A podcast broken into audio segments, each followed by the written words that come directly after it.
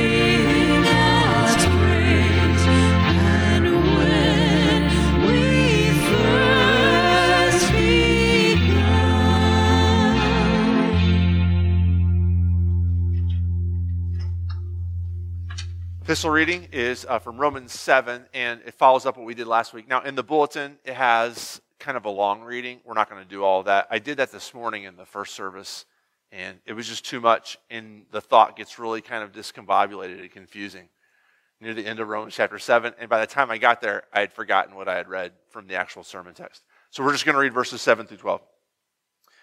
Uh, what then shall we say that the law is sin? This follows up the thing that Paul taught last week, which I'll reset us in just a second. What then shall we say? That the law is sin? By no means. Yet if, it, yet if it had not been for the law, I would not have known sin. For I would have not known what it is to covet if the law had not said, You shall not covet. But sin, seizing an opportunity through the commandment, produced in me all kinds of covetousness. For apart from the law, sin lies dead. I was once alive apart from the law. But when the commandment came, sin came alive and I died. The very commandment that promised life proved to be death to me. For sin, seizing an opportunity through the commandment, deceived me and through it killed me. So the law is holy and the commandment is holy and righteous and good. This is the word of the Lord. Thanks be to God. So uh, last week, so, so Paul begins by asking the question, so what do we say that the law is sent? The reason why he asked that is because if you, were, if you uh, heard the sermon last week, uh, you'll know in the previous text, he argues that you're not under the law anymore, and in fact, the law is not on your side. Remember, he said you should think of the law less as a guidebook for getting from uh, Exodus to the promised land, for getting from your baptism to new creation Think of it less as a guidebook and think of it more as a bad marriage. Like you're connected to the law and you can't get out from under it and you need to die. That's how, that's how bad the marriage is, is that you need to die in order to not be married to the law anymore. Well, then, of course, that gives the impression, right, that so you're saying the law is sin. And he's kind of, it could be confused, confusing. It, like he's kind of hinted around at that maybe. Remember, there's two ways of being human in Romans 5 and 6. In Adam, which is natural, and it's controlled by sin and death and unrighteousness.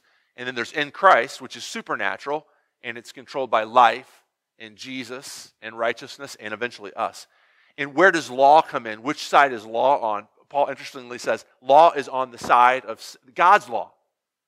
The, the Torah is on the side of unrighteousness and the enemy and sin and death. So it could be misconstrued that he's saying so that means the law is sin, right? So he asks the question, Does that, uh, is that what I'm saying? Absolutely not. May it not be. Except for, I wouldn't know. He immediately heads off to another qualification. I wouldn't know what sin was if there was no such thing as the law. And then he gives that example about covetousness. And basically what he's saying is this, is that whenever the command, whenever the law comes in, sin always follows. That's the way it happens in the story, right? And he gives two examples. One is from uh, Mount Sinai. Look at verse 9. I was once alive apart from the law, but when the commandment came, when did the commandment come? Well, it came in Exodus chapter 20. It came on Mount Sinai. And when that commandment came, what happened next? A rebellion. The people of Israel rebelled against God. They made golden calves. The commandment, far from guiding them safely to the promised land, actually stirred up in them idolatry. And the reason why is because that's what the commandment always does. From the very beginning, look at verse 11.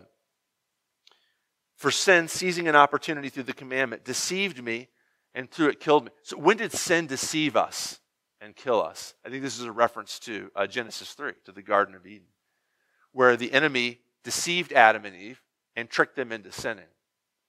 And so, this is the story that the Bible tells is the commandment, far from being your friend to help guide you to holiness or to uh, the new creation actually is stirring up unrighteousness in you. Now, but now the question is like, how does it do this? And this is this is for me. This was the interesting question from this text. Look at verse um, eleven again. For sin, seizing an opportunity through the commandment, deceived me and through it killed. Me. How does sin use an opportunity? So that phrase, seize an opportunity, it, it pops up here in verse 11. It also is back in verse 8 sin, seizing an opportunity through the commandment. That is actually language that in Greek refers to setting up like a military camp on the other side, like a base camp on the other side of enemy lines from which to attack them. So sin uses the commandment to set up a base camp through which to attack us. And I told Angela like two weeks ago, and I was I was I told Angela like I'm nervous and I'm excited about this text because I don't know one a I don't know what it means. I'm, I'm nervous because I don't know what it means that sin used the commandment to trick us. How does sin use God's law to trick us into sinning? I didn't know how that happened, but I knew I was going to have to stand up here and talk about it. But two, it's exciting because anytime you come across something in the Bible, or actually anywhere, any, anytime you come across something that you don't know, it's always kind of fun to learn it. But this was the question for me in the past couple weeks is the question of verse 11. How does sin use God's law to trick me into sinning? And since Paul goes back here to the Garden of Eden, I think that's what we should do too. Now, I want you to think about uh, the Garden of Eden. Adam and Eve are there, and God has given them a law. It's not a whole lot of law, it's just one. You, you, should, you will not eat from this one tree in the middle of the garden. That's the law that God gave. And God gave them this law because, um, as C.S. Lewis says in Perelandra, because he's God and they're not. And so there has to be some sort of way that he can that he's in charge. And as random as it might seem, don't eat from this tree. That's the rule that God made. It, the rule is designed to keep them safe, to give them life, to keep them healthy and happy and whole and in the garden and everything working smoothly. That's what the commandment's designed for. But Satan comes and he tricks them. And how does he trick them? He tricks them using the commandment, right? He, now, Satan never attacks God's character, he, and he never, attack, he never attacks God personally. He doesn't even attack God's law. He doesn't say that's a horrible law.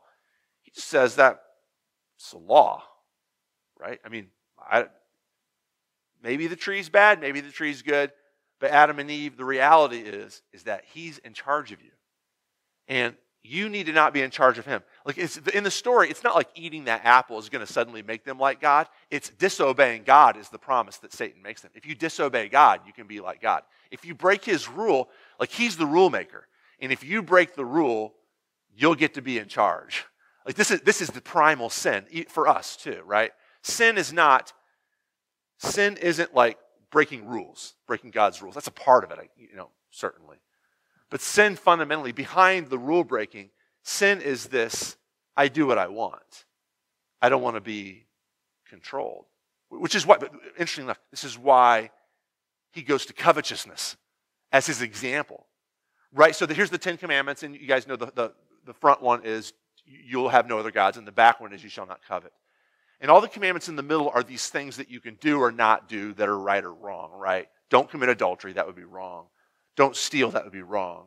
Remember the Sabbath day, you should, you know, observe the Sabbath, that would be right. It's all these things that you can do or not do, or say or not say. But here on the ends are these two things that are less tangible. They're less definable. What does it mean to not have any other gods in front of the one true God? And that's related to not being covetous, not wanting what you want over what God wants. That's so, wait, wait, wait, here's what I'm saying. The enemy takes God's commandment and uses it's a good commandment, but he takes God's commandment to trick them into sinning. He uses it as a tool to trick them into sinning just simply by saying, it's a commandment, and as long as that commandment is there, you're not in charge and he is. And that's oppressive. It's oppressive that somebody's in charge of you. This, this notion, by the way, this notion, this notion of Christianity as oppressive, like you are the people who have like these rules on top of you. It's God's laws on top of you. It's one of the main arguments against Christianity is that I couldn't ever be a, I, you know, this is, you'll hear this frequently. You know, I couldn't ever like worship a God that would like tell me to do all these random things. You guys, you, you, everybody knows who Christopher Hitchens is, right? He passed away a couple years ago, but he's kind of a, ardent atheist, uh, famous for writing. Um, he wrote a bunch of books, but his most famous book is "God Is Not Great."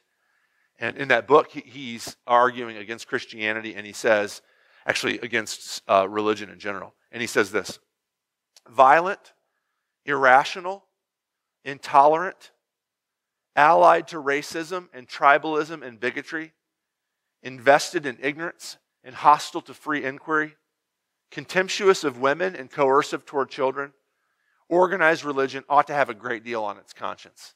In other words, religion and Christianity here in the West is his main target, although he likes to pick on Islam too. Christianity is oppressive to women, it's allied to racism, it's oppressive to free thought.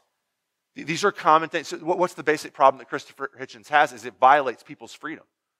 Religion is used to like take away, like it, to oppress us, to oppress people. Probably not oppress me. I'm a middle class white male, but oppress other people. It violates our freedoms. And so for him, this, for Hitchens, the solution is this. I continue. My own opinion is enough for me, and I claim the right to have it defended against any consensus, any majority, anywhere, any place, anytime. My, my own opinion, that's my foundation. That's what I want. I don't need a religion which tells me that my opinion is wrong or that tries to suppress me. My own opinion is all that I need. Right? This is just good, flat out good Americanism. This is like we're free. We, we as Americans, we define freedom as the absence of authority, like the absence of anybody in charge of us. John, let, let me be philosophical just for a second. John Locke, who is probably the most important British philosopher in terms of the guys who framed the Constitution, like what went into their thinking. John Locke said this, which is this is like what we all as Americans believe about liberty. The natural liberty of a man is to be free from any superior power. Power. The natural liberty of man is to be free from any superior power and not to be under the authority of man, but only to have the law of nature for his rule. And if you know anything about Locke, what he means by the law of nature is reason.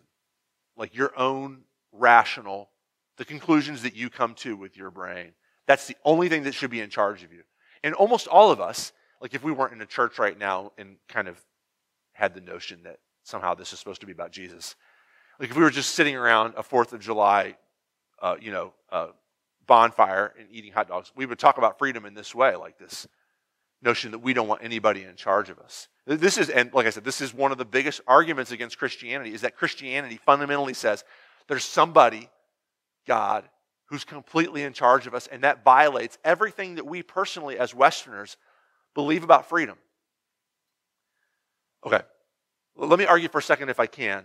Uh, so that's that's the problem, right? Is that the law is oppressive, and the enemy uses the law as a tool, even though the law is good, the enemy uses the law as a tool to get us to disobey God. Let me argue for a few minutes, if I can, that that's actually wrong, that that's a misunderstanding of the law. And I'm not, I'm not arguing against non Christians or unbelievers, I'm arguing to Christians that what you and I actually think about the law, because be honest with me, you're lying to me if you say, no, I follow God's law and it's just such this liberating experience. All of us have this sense that, like, well, we're not allowed to commit adultery, we're not allowed to steal, or whatever it is that you want to do, you know, because we're Christians and so we're not allowed to. There's this sense that, like, I, there's things I want to do, but I can't do because I volunteered to be oppressed. And what I'm not going to say in this sermon is, yeah, the law is oppressive, God's oppressive, but if you want to go to heaven when you die, you better be allow yourself to be oppressed. What God is arguing in the Bible is that the law actually, far from being oppressive, is actually liberating. The law of God used the right way, is actually liberating. And let me tell you what I mean. Let me give you some. Uh, uh, let, me, let me give you some examples. Let me first of all let me just say this. this um, let me give you the negative side of what I just said. The postmodern notion as freedom to do whatever I want actually doesn't work. It doesn't work. Can I reference again? I did this a couple weeks ago. Uh, um, the lyrics to Desperado.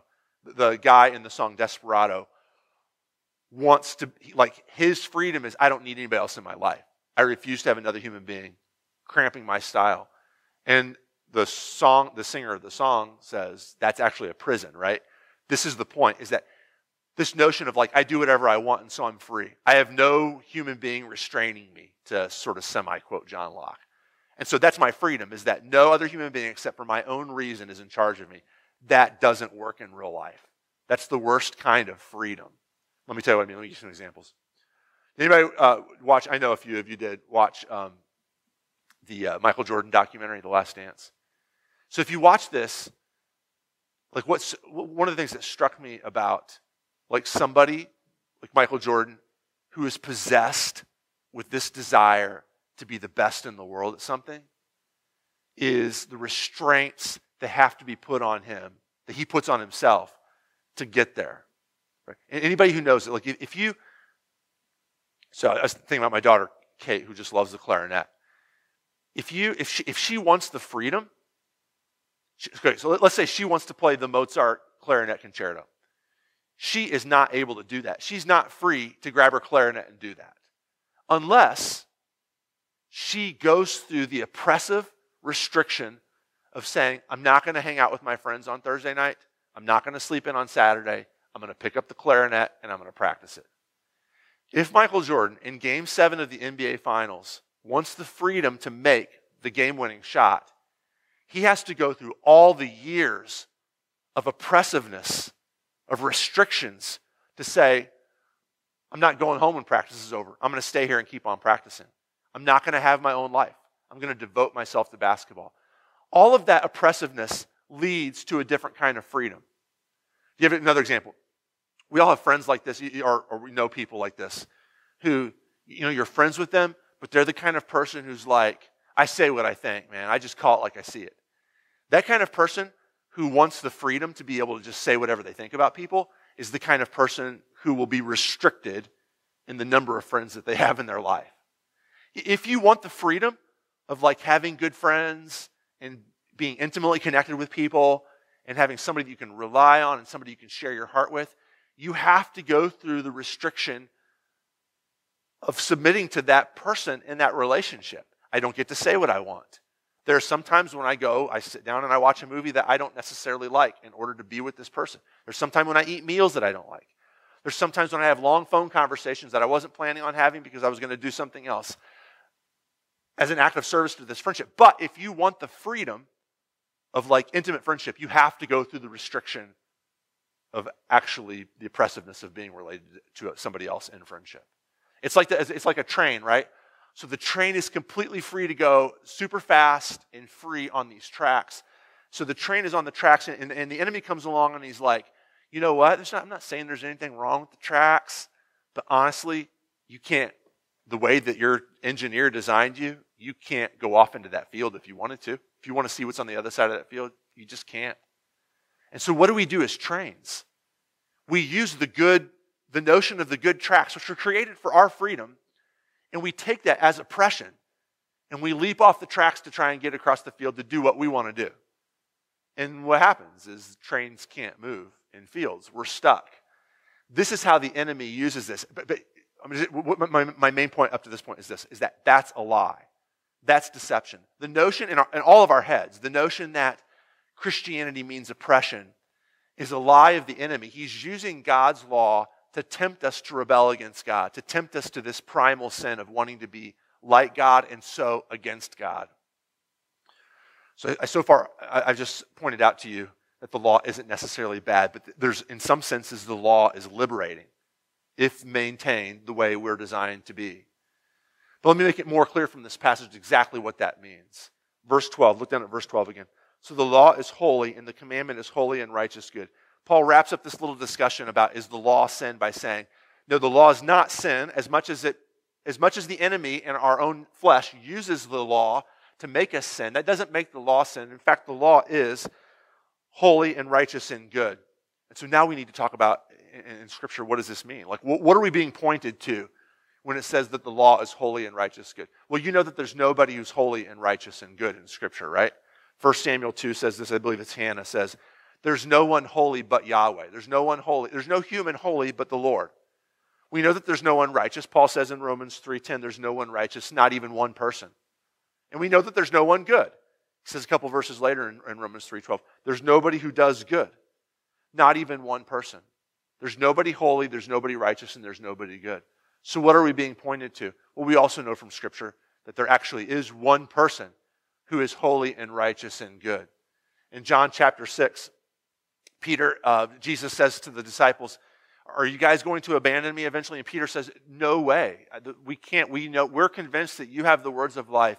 And we've come to believe, he says in John 6 now, we've come to believe, Jesus, that you are the Holy One of God. It's a crazy thing to say to another human being. You are, when we know from 1 Samuel 2, there's nobody who's holy, to say to Jesus, You are the Holy One of God. We know that there's nobody righteous except for this one man. Paul says in 1 Corinthians uh, 1, he says, Jesus Christ has become our righteousness. There's nobody who's righteous, but Jesus Christ is righteous. We also know that there's nobody good except for Jesus. In Luke chapter 18, this rabbi comes to Jesus and he's having this discussion with him and he calls him good rabbi. And Jesus says to him, Why, why, why are you calling me good? Why'd you say good? We all know that there's nobody good except for God. And what he's trying to get the rabbi to do is to do the math, is to say, No, but you really are good. And Jesus is going to say, Yes, but only God is good. What does that mean?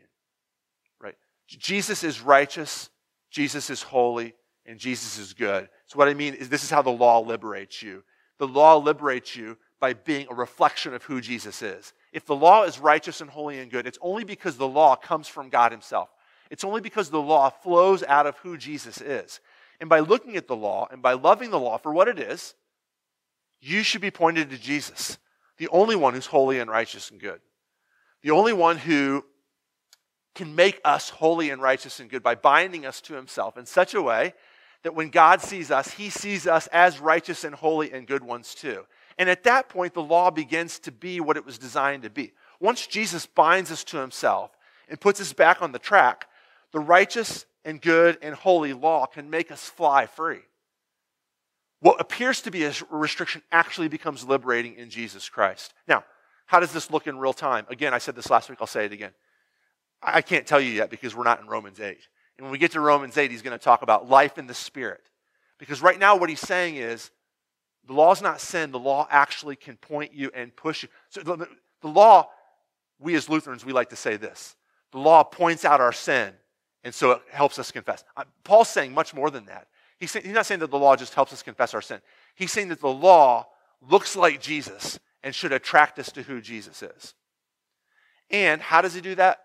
Paul's going to say in Romans chapter 8 uh, by the Holy Spirit, by walking in the Spirit. More on that when we get to Romans 8. Let's pray. God, thank you for freeing us. Uh, we, as broken human beings, confess that we frequently think of our relationship with you as uh, restrictive and oppressive. Uh, but we know that this is not the case. We know that this is actually liberation, that we are running on the tracks that you designed us to run on when we are connected to you. And when we obey your law, we are being who you designed us to be. Work this in us. Put us back up on the tracks. We're so frail and fallible that this is not something we can do on our own. And so we ask you to do it for us and through us. We pray this in Jesus' name. Amen. Please stand with me and we'll continue prayer. Let's pray. Father, we continue uh, praying to you this morning, and let me just continue that prayer. Uh, Lord, I, I, confess that I uh, frequently uh, uh, feel stuck, uh, maybe even a touch jealous of those who have what looks to me to be like the freedom of not, of not being uh, tied to you and to your holy commandments. And God, that's just so backward thinking, and it's such a lie of the enemy. Like, forgive me for that. Purify my mind when my flesh and when the world and when Satan rise up to tell me that you are restrictive, shout them down by your Holy Spirit. Like, may your word be pouring through my brain and through your heart so that I see what is the true liberation of your commands, what is the true liberation of being united to you. Lord, in your mercy. Father, pray, uh, continue to pray like we've always been praying, uh, always pray, but especially the past few months for the health of everyone that you would heal our sicknesses, that you would heal our diseases, uh, that you would heal the sicknesses and diseases of our world, that you would bring yourself glory by being the great physician, by restoring creation, and that you would give us a little foretaste of it now, even before your son Jesus returns, that you would give us foretaste of the healing power that you wield uh, through your son Jesus Christ and through your church too. And I pray, especially uh, this week, uh, if I can, I want to pray for Barb, who has uh, knee replacement surgery coming up, that you would uh, protect her and allow her rehab to, um, uh, to be quick and to be complete. Lord, in your mercy. God, I pray that you would give us unity. I'm still uh, weirded out by this whole dividing up into three small groups and meeting in the sanctuary with masks on and I, it's not it's not normal and it's not uh, it's not what I want. But for whatever reason, in your sovereign will, it's what you've ordained for us at this time. Help us to submit to this and help us to submit to uh, your plan, your loving and good plan, and do whatever it is that you're planning on doing for your own glory through all of this. We pray that you would do it and that you would allow us to be uh, your faithful worshipers and uh, being true to you and true to each other through the whole thing. Lord, in your mercy. And also, uh, Father, on this uh, weekend, uh, Fourth of July weekend here in the States, it seems appropriate to thank you for freedom, uh, but not for the kind of freedom that uh, many of us thank you for, although that's worth thanking you for too the civil and political freedom that we have here in this country. But for the much, much greater and much deeper and much more real and permanent freedom that we have in your Son, Jesus Christ. The freedom to be on your tracks, the freedom to be loved and known by you, the freedom to be open and accepted with each other because your gospel has made it easy for us to be open and accepting with each other. Uh, the freedom to know what my future and what the outcome of this creation is. The freedom to live out the gospel in front of people. God, I thank you for this freedom, and I pray that you would give me the boldness to live this freedom out, the freedom in Jesus Christ. Lord, in your mercy. Father, we can only pray these things uh, because of the blood of your Son, Jesus Christ, which covers us completely, which allows us to come into your throne room, into your holy presence. Amen. Let's confess our faith uh, together with the words of the Nicene Creed. I believe in one God, the Father Almighty, maker of heaven and earth and of all things visible and invisible, and in one Lord Jesus Christ, the only begotten Son of God, begotten of his Father before all worlds, God of God, light of light, very God of very God, begotten, not made, being of one substance with the Father, by whom all things were made, who for us men and for our salvation came down from heaven and was incarnate by the Holy Spirit of the Virgin Mary, and was made man, and was crucified also for us under Pontius Pilate. He suffered and was buried. And the third day he rose again, according to the Scriptures, and ascended into heaven, and sits at the right hand of the Father. And he will come again with glory to judge both the living and the dead, whose kingdom will have no end. And I believe in the Holy Spirit, the Lord and giver of life who proceeds from the Father and the Son, who with the Father and the Son together is worshiped and glorified, who spoke by the prophets. And I believe in one holy Christian and apostolic church. I acknowledge one baptism for the remission of sins, and I look for the resurrection of the dead and the life of the world to come. Amen. And now let's pray together in Jesus' name, the prayer that he taught us. Our Father, who art in heaven, hallowed be thy name. Thy kingdom come, thy will be done, on earth as it is in heaven. Give us this day our daily bread, and forgive us our trespasses, as we forgive those who trespass against us. And lead us not into temptation, but deliver us from evil. For thine is the kingdom, and the power, and the glory, forever and ever. Amen. Our Lord Jesus Christ, on the night when he was betrayed, took bread, and when he had given thanks, he broke it and gave it to his disciples and said, Take, eat. This is my body given for you. Do this in remembrance of me. In the same way, he also took the cup after supper, and when he had given thanks, he gave it to them, saying, Drink of it, all of you. This cup is the new covenant in my blood, shed for you for the forgiveness of all your sins. Do this as often as you drink it in remembrance of me. The peace of the Lord be with you always. Amen. You may be seated.